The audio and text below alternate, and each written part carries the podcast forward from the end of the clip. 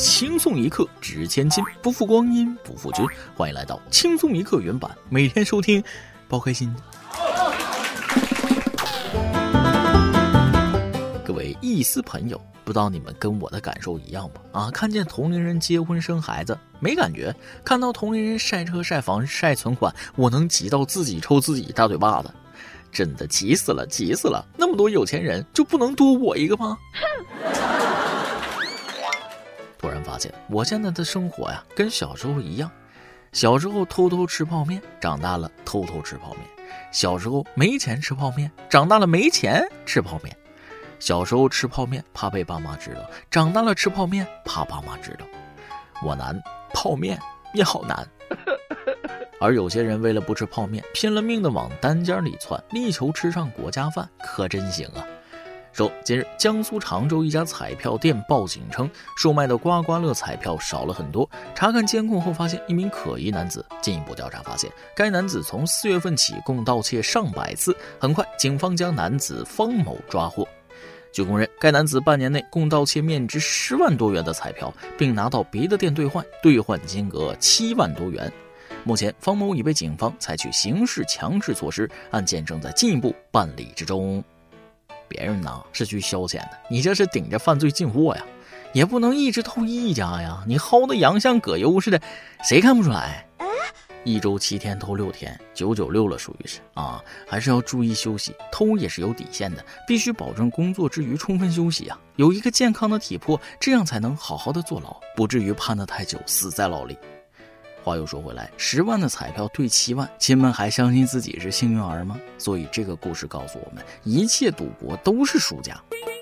说实话，我见过很多罐头进了派出所出来仍旧不知悔改，但我却没见过这么不知悔改的。这位大哥，你一定是位优秀的厨子吧？我看你挺会甩锅的。近日，四川西昌两男子盗窃他人手机，转走七千余元，被抓后，嫌疑人何某再三恳求民警给个机会，当面向失主赔礼道歉，赔偿损失。然而，他在见到失主后，却开始抱怨密码太简单，害我坐牢。目前，两名嫌疑人已被刑拘。哥们儿啊，还是太保守，应该在网上倒。你不买手机，手机厂商不生产手机，乔布斯不重新定义手机，贝尔不发明电话，我也不会坐牢。就啥事不从自己身上找原因，全赖别人呗。那这两天地球的万有引力是不是变弱了？我蹲马桶上都拉不出粑粑了。这里要特别感恩手机系统啊，每次提醒我密码设置太过简单，其实是在防止我害别人坐牢，真是用心良苦了，家人们。这件事告诫大家，密码一定要设置复杂点，要不然连这种弱智都能猜得出来。当然了，密码就算设置再复杂、再简单粗暴，面前也不值一提。据欧联通讯社报道，当地时间十一月九号凌晨四时左右，意大利那不勒斯市的镇上发生一起银行抢劫事件。劫匪使用一辆推土车直接铲走一家银行的自动取款机，并用数辆卡车堵在通往银行的街道上，以阻碍警方的追踪。据目击者称，当时劫匪用一辆推土车直接撞穿了一家银行的外墙，并拉走了一个自动取款机。当地警方表示，这伙劫匪制定了一个十分精密的抢劫计划，因为他们安排了多辆卡车堵在通往银行的街道上，以拖延警方赶赴案发现场，为自己争取更多作案和撤退的时间。哦，抢银行需要几步？第一步，蓝翔毕业；第二步，铲走取款机。果然呐，电影啊来源于生活，《速度与激情》还真就上演了。我估计好莱坞电影都没想到啊，能用卡车堵通道。话说。安排抢劫的开销，这抢的钱够甜吗？嗯，来来来看看白嫖的，再看看自己，是不是觉得亏了？据一八一八黄金眼报道，最近杭州的张先生反映，自己的儿子在一家足浴店消费了两万多，关键是消费时还没满十八周岁。足浴店这边说，每个顾客都问年龄不太现实，他们愿意退费，不过算下来总共也就消费了七千八百多。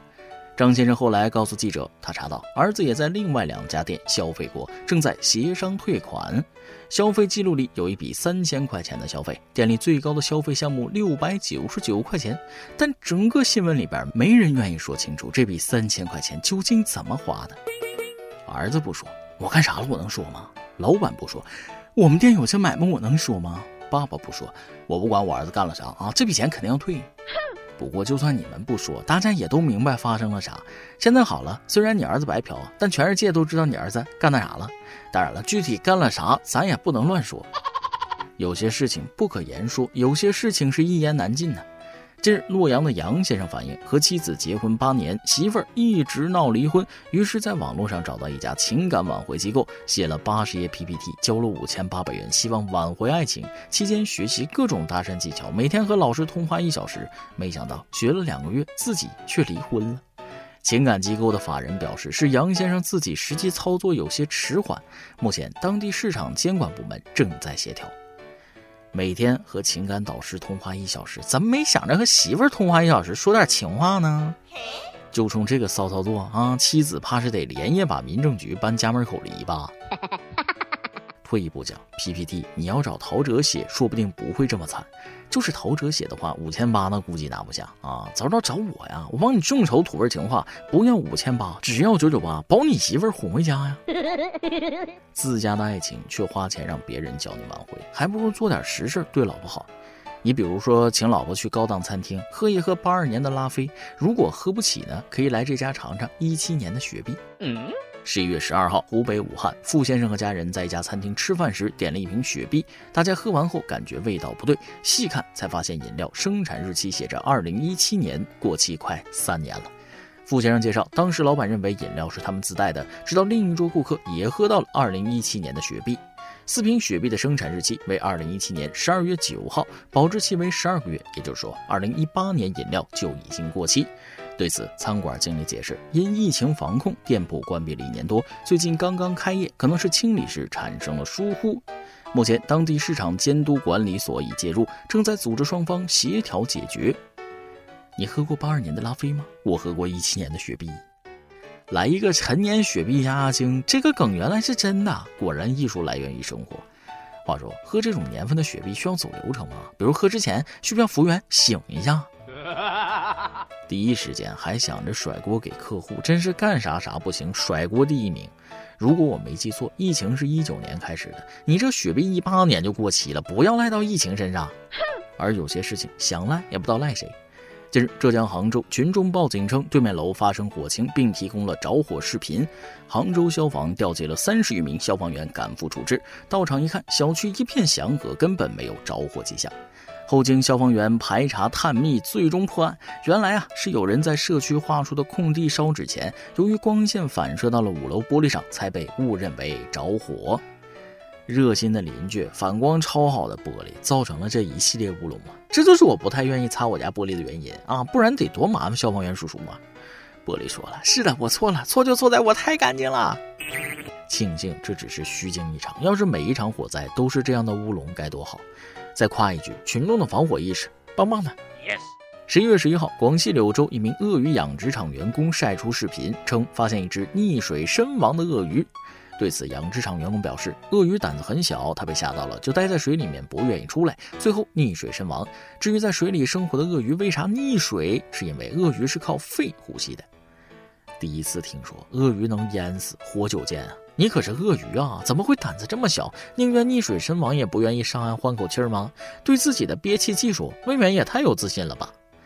果然呐，淹死的都是会水的。对了，是谁把鳄鱼吓死的呀？这背后必定隐藏一个天大的阴谋啊！有那么一瞬间，我跟这条鳄鱼共情了。从某个角度而言，这条鳄鱼好像是深度社恐的我自己呀。再来挤一段，普通人，哎呀，好困，起不来。当代语言艺术家，咱就是说我被床狠狠的粘住了，太无语了，家人们，属于是什么？属于是无语他妈给无语开门，无语到家了，一整个无语住。早吧，谁懂？咱就是说，纯纯的无语住了，整个一个就是我比狗困，属于是啊。早吧，滚出中国！如果你不喜欢的领导恰好也不喜欢你，那么恭喜你，你走在正确的道路上。但是如果你不喜欢的领导居然还挺喜欢你的，那么你得反思了啊，是不是自己做了什么违心的事儿呢？二十多岁的我。顶着重感冒，通宵爬山看日出，下山后浑身酸痛，睡一觉病全好。三十多岁的我，睡前把头发往另一个方向梳，睡醒后发现偏头痛了。如何用鲁迅的笔锋说自己单身呢？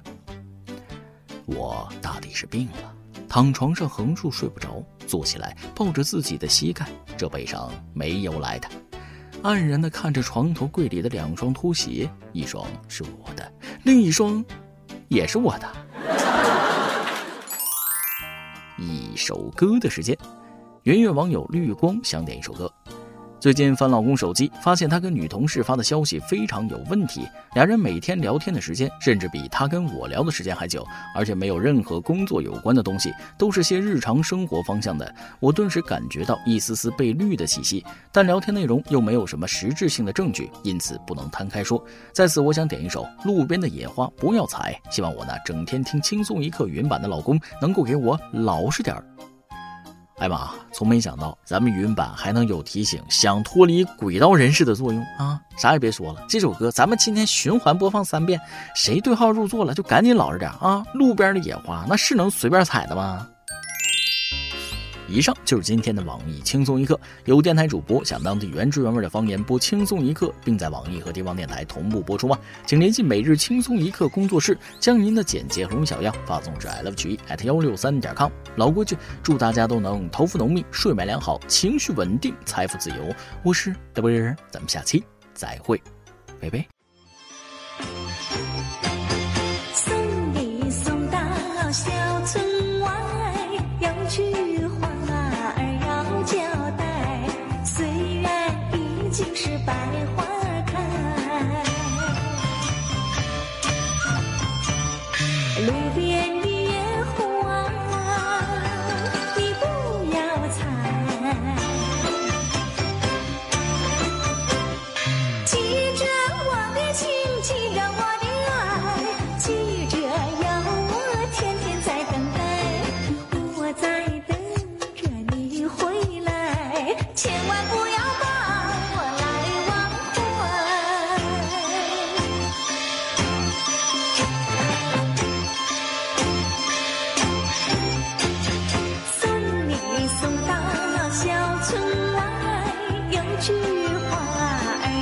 记